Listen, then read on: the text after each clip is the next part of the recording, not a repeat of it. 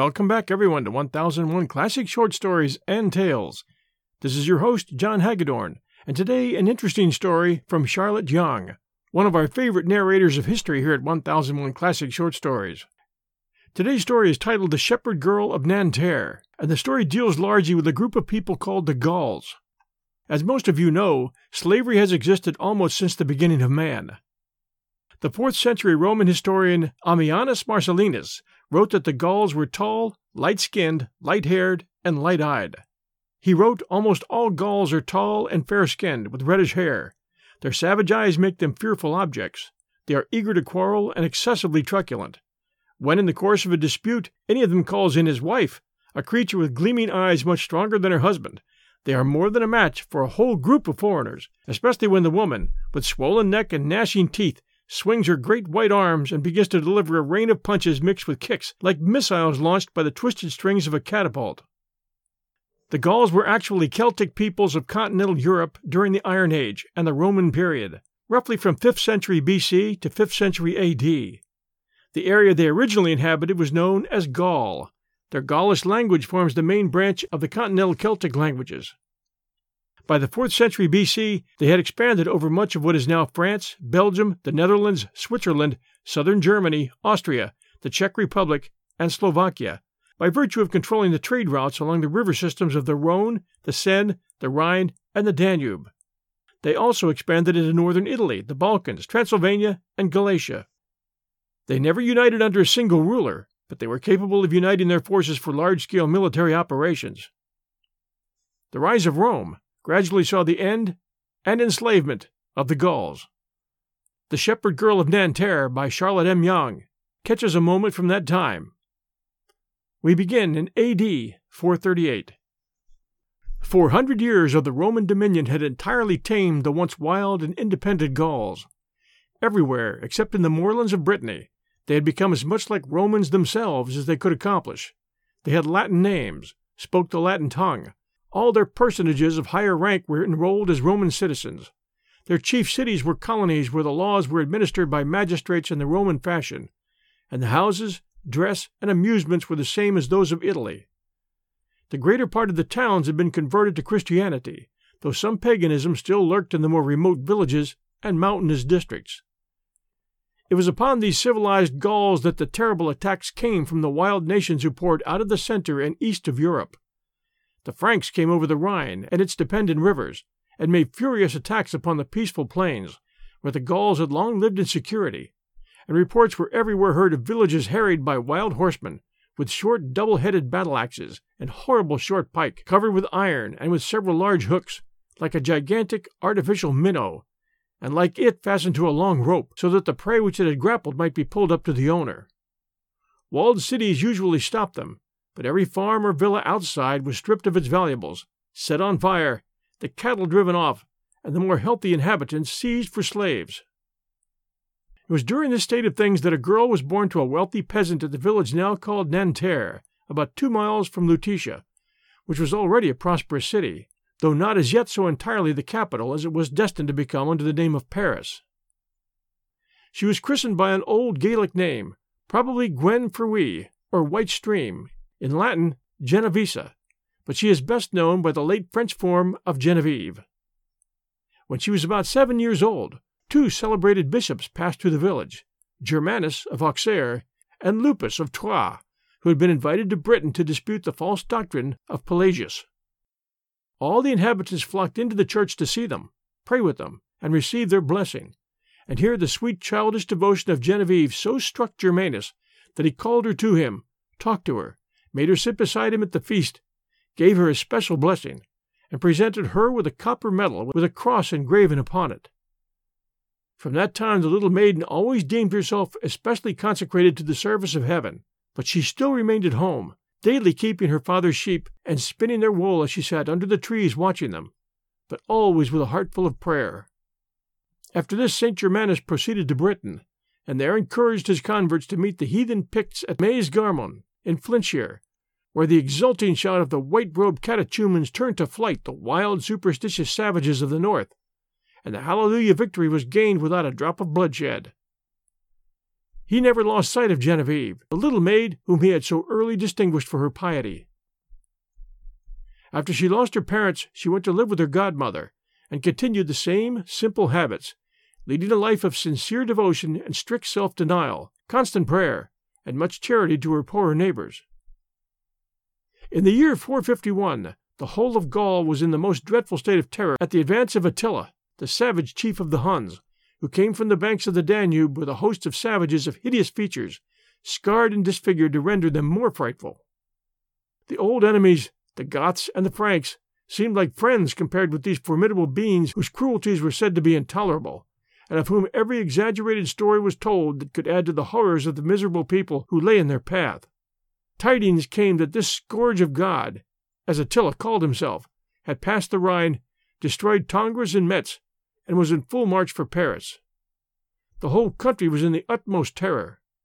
Everyone seized their most valuable possessions and would have fled, but Genevieve placed herself on the only bridge across the Seine and argued with them, assuring them in a strain that was afterwards thought of as prophetic that, if they would pray, repent, and defend instead of abandoning their homes, God would protect them. They were at first almost ready to stone her for thus withstanding their panic. But just then a priest arrived from Auxerre with a present for Genevieve from St. Germanus, and they were thus reminded of the high estimation in which he held her. They became ashamed of their violence, and she held them back to pray and to arm themselves. In a few days they heard that Attila had paused to besiege Orleans, and that Aetius, the Roman general, hurrying from Italy, had united his troops with those of the Goths and the Franks, and given Attila so terrible a defeat at Chalons that the Huns were fairly driven out of Gaul. And here it must be mentioned that when the next year, 452, Attila with his murderous host came down into Italy, and after horrible devastation of all the northern provinces, came to the gates of Rome, no one dared to meet him but one venerable bishop, Leo the Pope, who, when his flock were in transports of despair, went forth only accompanied by one magistrate to meet the invader, and endeavored to turn his wrath aside. The savage Huns were struck with awe by the fearless majesty of the unarmed old man. They conducted him safely to Attila, who listened to him with respect, and promised not to lead his people into Rome, provided a tribute should be paid to him. He then retreated, and to the joy of all Europe, died on his way back to his native dominions. But with the Huns, the danger and suffering of Europe did not end. The happy state described in the prophets as dwelling safely, with none to make them afraid, was utterly unknown in Europe throughout the long breakup of the Roman Empire, and in a few more years the Franks were overrunning the banks of the Seine and actually venturing to lay siege to the Roman walls of Paris itself. The fortifications were strong enough, but hunger began to do the work of the besiegers, and the garrison, unwarlike and untrained, began to despair. But Genevieve's courage and trust never failed, and finding no warriors willing to run the risk of going beyond the walls to obtain food for the women and children who were perishing around them. This brave shepherdess embarked alone in a little boat, and guiding it down the stream, landed beyond the Frankish camp, and repairing to the different Gallic cities, she implored them to send succor to the famished brethren. She obtained complete success. Probably the Franks had no means of obstructing the passage of the river, so that a convoy of boats could easily penetrate into the town, and at any rate they looked upon Genevieve as something sacred and inspired, whom they durst not touch, probably as one of the battle maids in whom their own myths taught them to believe. One account indeed says that, instead of going alone to obtain help, Genevieve placed herself at the head of a forage party, and that the mere sight of her inspired bearing caused them to be allowed to enter and return in safety. But the boat version seems the more probable, since a single boat on a broad river would more easily elude the enemy than a troop of Gauls passing through their army. But a city where all the valor resided in one woman could not long hold out, and in another inroad, when Genevieve was absent, Paris was actually seized by the Franks. Their leader, Hilperic, was absolutely afraid of what the mysteriously brave maiden might do to him, and commanded the gates of the city to be carefully guarded lest she enter. But Genevieve learnt that some of the chief citizens were imprisoned, and that Hilperic intended their death, and nothing could withhold her from making an effort in their behalf. The Franks had made up their minds to settle, and not to destroy. They were not burning and slaying indiscriminately, but while disposing the Romans, as they called the Gauls, for their cowardice, They were in awe of the superior civilization and their knowledge of arts. The country people had free access to the city, and Genevieve, in her homely gown and veil, passed by Hilperic's guards without being suspected of being more than an ordinary Gaulish village maid, and thus she fearlessly made her way, even to the old Roman halls, where the long haired Hilperic was holding his wild carousal. Would that we knew more of that interview, one of the most striking that ever took place. We can only picture to ourselves the Roman tessellated pavement bestrewn with wine, bones, and fragments of the barbarous revelry. They were untamed Franks, their sunburnt hair tied up in a knot at the top of their heads, and falling down like a horse's tail, their faces close shaven, except two mustaches, and dressed in tight leather garments, with swords at their wide belts. Some slept, some feasted, some greased their long locks, some shouted out their favorite war songs around the table which was covered with the spoils of churches, and at their head sat the wild, long haired chieftain, who was a few years later driven away by his own followers for his excesses. The whole scene was all that was abhorrent to a pure, devout, and faithful nature, most full of terror to a woman. Yet there, in her strength, stood the peasant maiden, her heart full of trust and pity, her looks full of the power that is given by fearlessness of them that can kill the body. What she said, we do not know. We only know that the barbarous Hilperic was overawed. He trembled before the expostulations of the brave woman, and granted all she asked the safety of his prisoners, and mercy to the terrified inhabitants.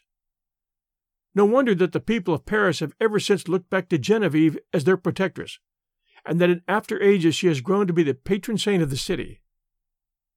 She lived to see the son of Hilperic, Clodway, or as he was more commonly called, Clovis, marry a Christian wife, Clotilda, and after a time become a Christian. She saw the foundation of the Cathedral of Notre Dame and of the two famous churches of St. Denis and St. Martin of Tours, and gave her full share to the first efforts for bringing the rude and bloodthirsty conquerors to some knowledge of Christian faith, mercy, and purity. After a life of constant prayer and charity, she died three months after King Clovis, in the year 512, in her 89th year. Our footnote Perhaps the exploits of the Maid of Orleans were the most like those of Genevieve, but they are not here added to our collection of golden deeds because the maid's belief that she was directly inspired removes them from the ordinary class. Alas, the English did not treat her as Hilperic treated Genevieve. We'll return to our second story right after these sponsor messages. Welcome to 1001 Classic Short Stories and Tales.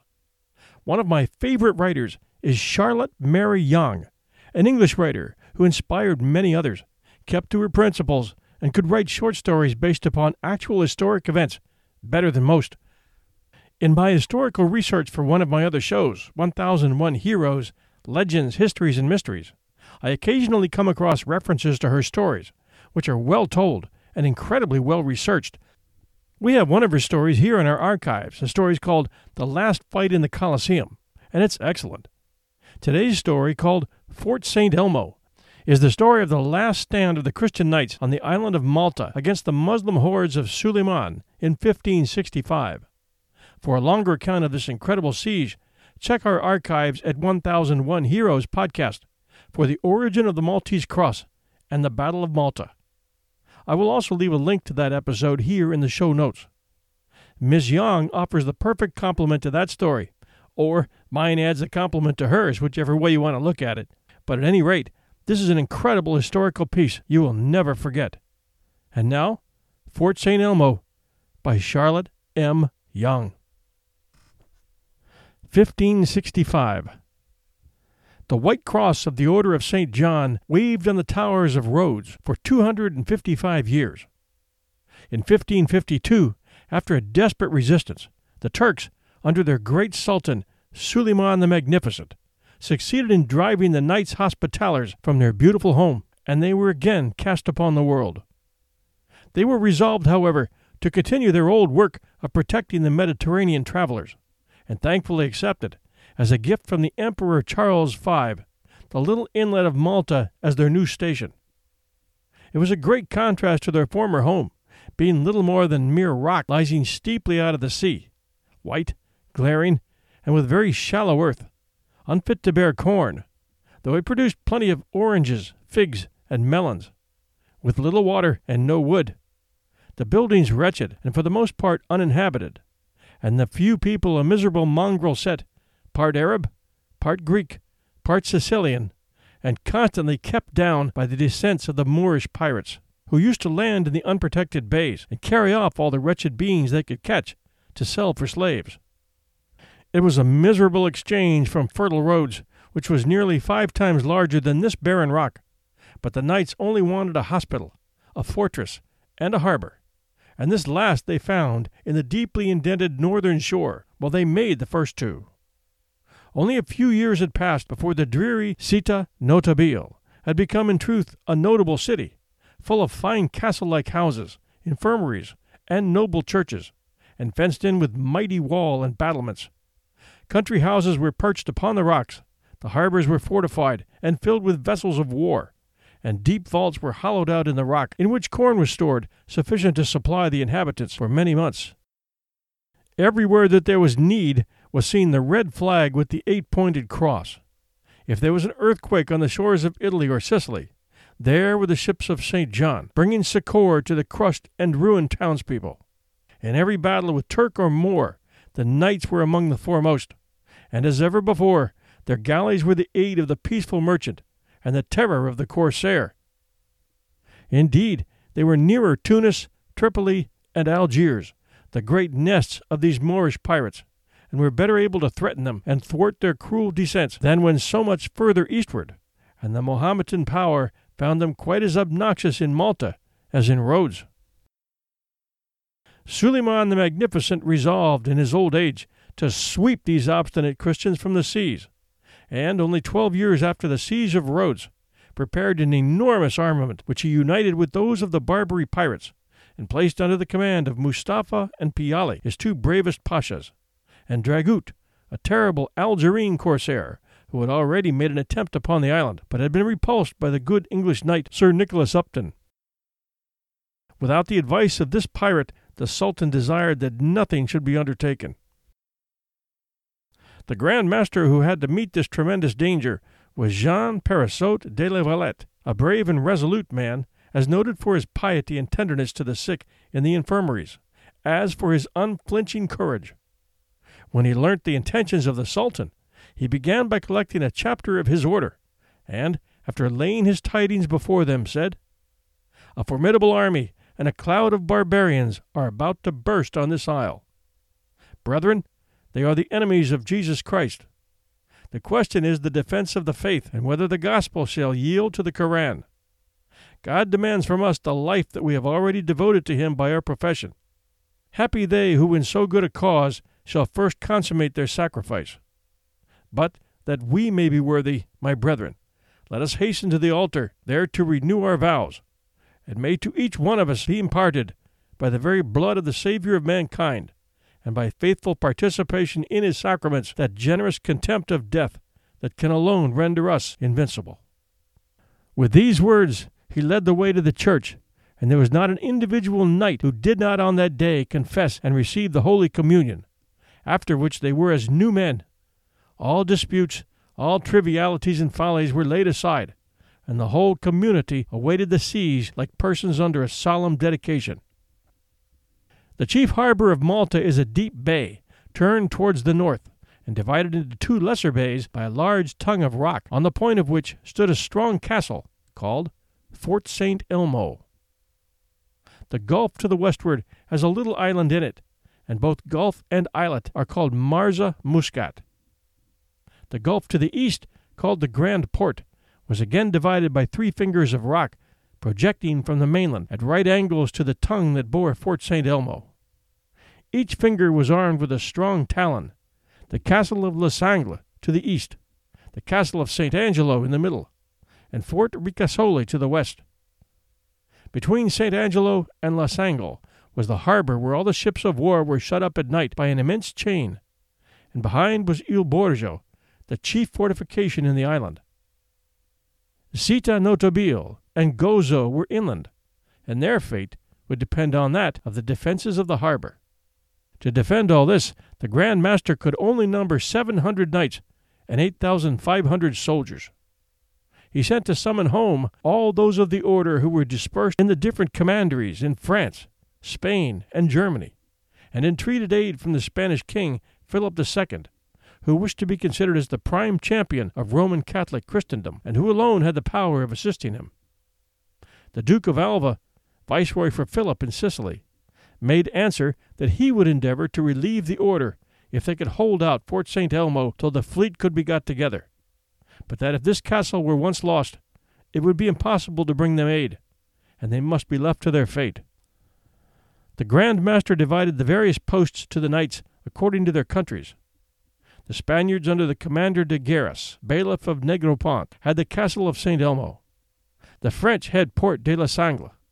The Germans and the few English knights whom the Reformation had left were charged with the defense of the port of the Borgo, which served as headquarters, and the commander Copier, with a body of troops, was to remain outside the town and watch and harass the enemy. On the 18th of May, 1565, the Turkish fleet came in sight. It consisted of 159 ships, rowed by Christian slaves between the decks, and carrying 30,000 Janissaries and Spahis, the terrible warriors to whom the Turks owed most of their victories. And after them came spreading for miles over the blue waters a multitude of ships of burthen, bringing the horses of the Spahis, and such heavy battering cannon as rendered the dangers of a siege infinitely greater than in former days. These Janissaries were a strange, distorted resemblance of the knights themselves, for they were bound in a strict brotherhood of arms, and were not married so as to care for nothing but each other, the Sultan, and the honor of their troop. They were not dull, apathetic Turks, but chiefly natives of Circassia and Georgia, the land where the human race is most beautiful and nobly formed. They were stolen from their homes, or too often sold by their parents when too young to remember their Christian baptism, and were bred up as Mohammedans, with no home but their corps, no kindred but their fellow soldiers. Their title, given by the Sultan who first enrolled them, meant new soldiers. Their ensign was a camp kettle, as that of their pashas was one, two, or three horses' tails, in honor of the old Kurdish chief, the founder of the Turkish Empire. But there was no homeliness in their appointments. Their weapons, scimitars, pistols, and carabines, were crusted with gold and jewels. Their headdress, though made in imitation of a sleeve, was gorgeous, and their garments were of the richest wool and silk, dyed with the deep, exquisite colors of the East. Terrible warriors were they, and almost equally dreaded were the Spahis, light horsemen from Albania and the other Greek and Bulgarian provinces who had entered the Turkish service and were great plunderers, swift and cruel, glittering, both man and horse, with the jewels they had gained in their forays. These were chiefly troops for the land attack, and they were set on shore at Port St. Thomas, where the commanders, Mustafa and Piali, held a council to decide where they should first attack. Piali wished to wait for Dragut, who was daily expected, but Mustafa was afraid of losing time and of being caught by the Spanish fleet, and insisted on at once laying siege to Fort St. Elmo, which was, he thought, so small that it could not hold out more than five or six days. Indeed, it could not hold above three hundred men, but these were some of the bravest of the knights, and as it was only attacked on the land side, they were able to put off boats at night and communicate with the Grand Master and their brethren in the Borgo the Turks set up their batteries and fired their enormous cannon shot upon the fortifications. One of their terrible pieces of ordnance carried stone balls of a 160 pounds each, and no wonder that stone and mortar gave way before it, and that a breach was opened in a few days' time. That night, when, as usual, boatloads of wounded men were transported across to the Borgo, the bailiff of Negropont sent the knight Lacerda to the Grand Master to give an account of the state of things and asked for help. Lacerda spoke strongly, and before a great number of knights declared that there was no chance of so weak a place holding out for more than a week. What has been lost? said the Grand Master, since you cry out for help. Sir, replied Lacerda, the castle may be regarded as a patient in extremity and devoid of strength, who can only be sustained by continual remedies and constant succor. I will be doctor myself, replied the Grand Master, and will bring others with me who, if they cannot cure you of fear, will at least be brave enough to prevent the infidels from seizing the fort. The fact was, as he well knew, that the little fort could not hold out long, and he grieved over the fate of his knights. But time was everything, and the fate of the whole isle depended upon the White Cross being still on that point of land when the tardy Sicilian fleet should set sail. He was one who would ask no one to run into perils that he would not share himself, and he was bent on throwing himself into St. Elmo, and being rather buried under the ruins than to leave the Mussulmans free a moment sooner than could be helped to attack the Borgo and castle of St. Angelo. But the whole chapter of knights entreated him to abstain, and so many volunteered for this desperate service that the only difficulty was to choose among them. Indeed, Lacerda had done the garrison injustice. No one's heart was failing but his own, and the next day there was a respite, for a cannon shot from St. Angelo, falling into the enemy's camp, shattered a stone, a splinter of which struck down the Piali Pasha. He was thought dead, and the camp and fleet were in confusion, which enabled the Grand Master to send off his nephew, the Chevalier de la Valette Cornusson, to Messina to entreat the Viceroy of Sicily to hasten to their relief, to give him a chart of the entrance of the harbor, and a list of signals, and to desire in especial that the two ships belonging to the order, and filled with the knights who had hurried from distant lands too late for the beginning of the siege, might come to him at once. To this the Viceroy returned a promise that at latest the fleet should sail on the 15th of June, adding an exhortation to him at all sacrifices to maintain St. Elmo. This reply the Grand Master transmitted to the garrison, and it nerved them to fight even with more patience and self sacrifice.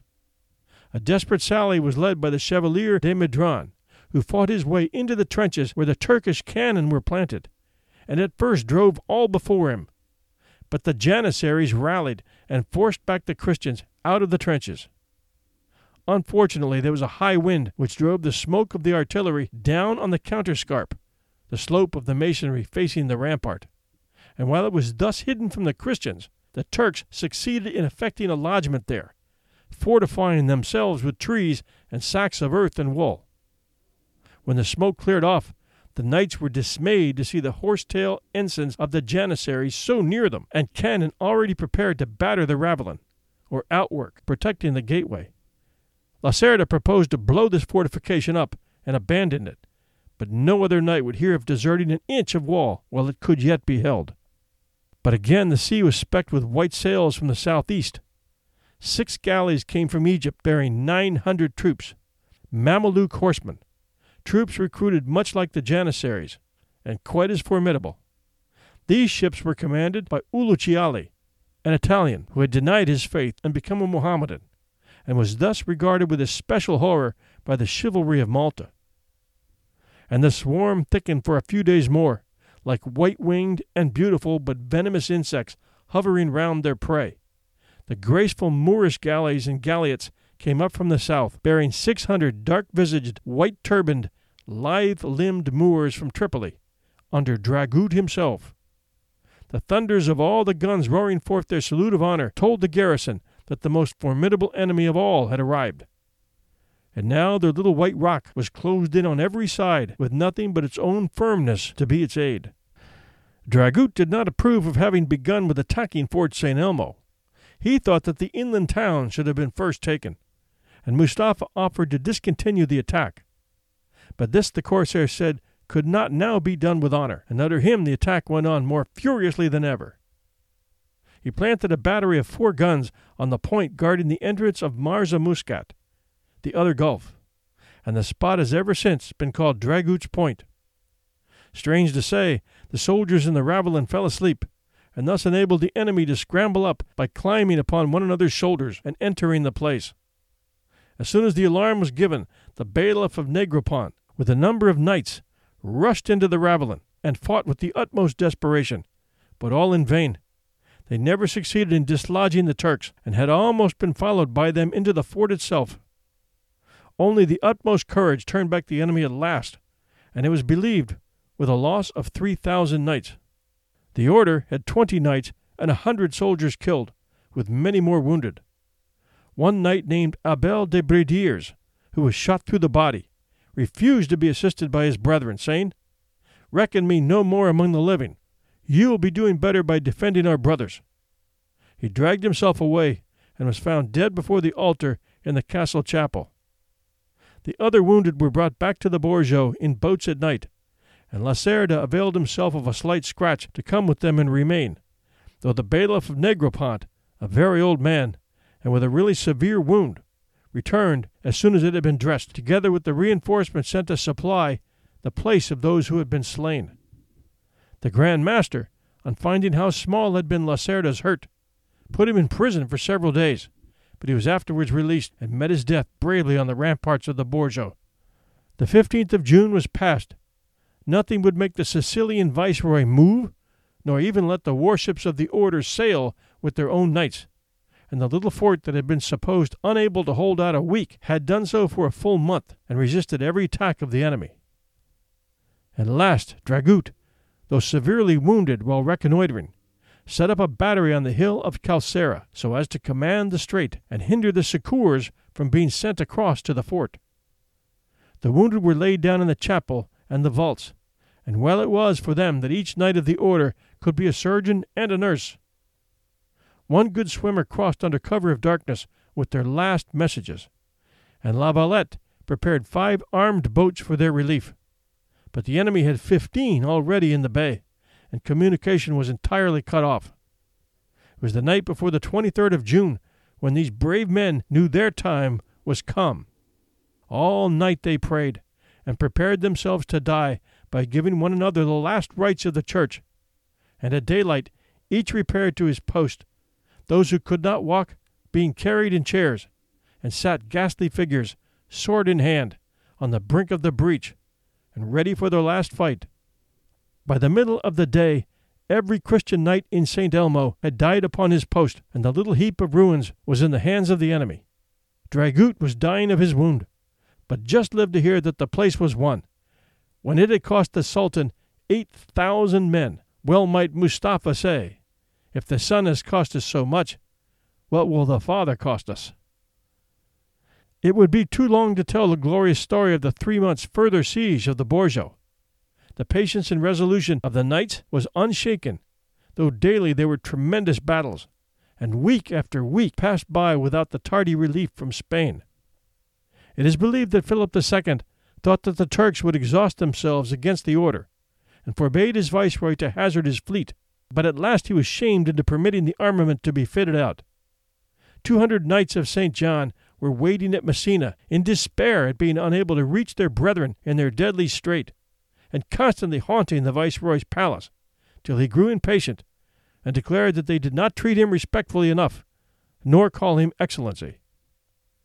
Signor, said one of them, if you will only bring us time to save the order, I will call you anything you please Excellency, Highness, or Majesty. At last, on the first of September, the fleet set sail, but it hovered cautiously about on the farther side of the island, and only landed six thousand men, and then returned to Sicily. However, the tidings of its approach had spread such a panic among the Turkish soldiers, who were worn out and exhausted by their exertions, that they hastily raised the siege, abandoned their heavy artillery, and, removing their garrison from Fort St. Elmo, re-embarked in haste and confusion. No sooner, however, was the Pasha in his ship than he became ashamed of his precipitation more especially when he learnt that the relief that had put 16,000 men to flight consisted of only 6,000 men. And he resolved to land and give battle, but his troops were angry and unwilling, and were actually driven out of their ships by blows. In the meantime, the Grand Master had again placed a garrison in St. Elmo, which the Turks had repaired and restored, and once more the cross of St. John waved on the end of its tongue of land to greet the Spanish allies a battle was fought with the newly arrived troops, in which the Turks were defeated. They again took to their ships, and the Viceroy of Sicily, from Syracuse, beheld their fleet in full sail for the east. Meantime, the gates of the Bourgeois were thrown open to receive the brethren and friends who had been so long held back from coming to the relief of the home of the order. four months' siege by the heaviest artillery in Europe had shattered the walls and destroyed the streets, till, to the eyes of the newcomers, the town looked like a place taken by assault and sacked by the enemy. And of the whole garrison, knights, soldiers, and sailors together, only six hundred were left able to bear arms, and they, for the most part, covered with wounds. The Grand Master and his surviving knights could hardly be recognized, so pale and altered were they by wounds and excessive fatigue. Their hair, beards, dress, and armor, showing that for four full months they had hardly undressed or lain down unarmed. The newcomers could not restrain their tears, but altogether proceeded to the church to return thanks for the conclusion of their perils and afflictions. Rejoicings extended all over Europe, above all in Italy, Spain, and southern France, where the Order of St. John was the sole protection against the descents of the Barbary corsairs. The Pope sent La Valette a cardinal's hat, but he would not accept it, as unsuited to his office. Philip II presented him with a jeweled sword and dagger. Some thousand unadorned swords a few months sooner would have been a better testimony to his constancy, and that of the brave men whose lives Spain had wasted by her cruel delays. The Borgo was thenceforth called Città Vittoriosa, but La Valette decided on building the chief town of the isle on the peninsula of Fort St. Elmo, and in this work he spent his latter days, till he was killed by a sunstroke while superintending the new works of the city, which is deservedly known by his name as Valletta. The Order of St. John lost much of its character and was finally swept from Malta in the general confusion of the Revolutionary Wars. The British crosses now float in the harbor of Malta, but the steep white rocks must ever bear the memory of the self devoted endurance of the beleaguered knights, and foremost of all, of those who perished in St. Elmo, in order that the signal banner might to the very last summon the tardy viceroy to their aid. Thanks for joining us at 1001 Classic Short Stories and Tales.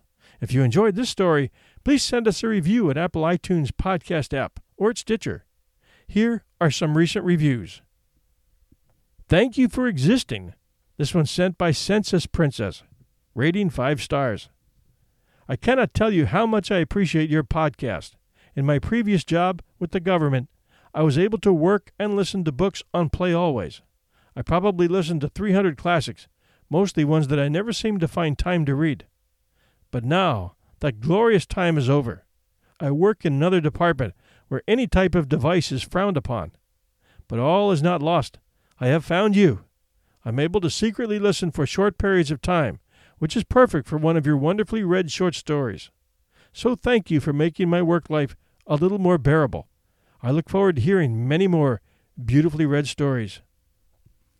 And this one, Great Stories by Disu13. Okay, this may be a premature review since I've only listened to two stories so far, but I enjoyed both. I was apprehensive at first listening with my first episode, but I gave another one a shot, and now I'm hooked. I'm going through familiar titles first and then tackling ones I've never heard of. Love that I found this. Great for me while I tend to housework. And Love by Aunt Iole. These are so good, and I'm telling everyone about these. Keep them coming. Thank you so much, you three, for taking the time to send us reviews at 1001 Classic Short Stories and Tales. It's appreciated more than you know and it sounds like a great relationship. I love finding and telling these stories, and you guys love listening to them. There's no better combination in the world. This is your host and storyteller, John Hagedorn, and this is our story.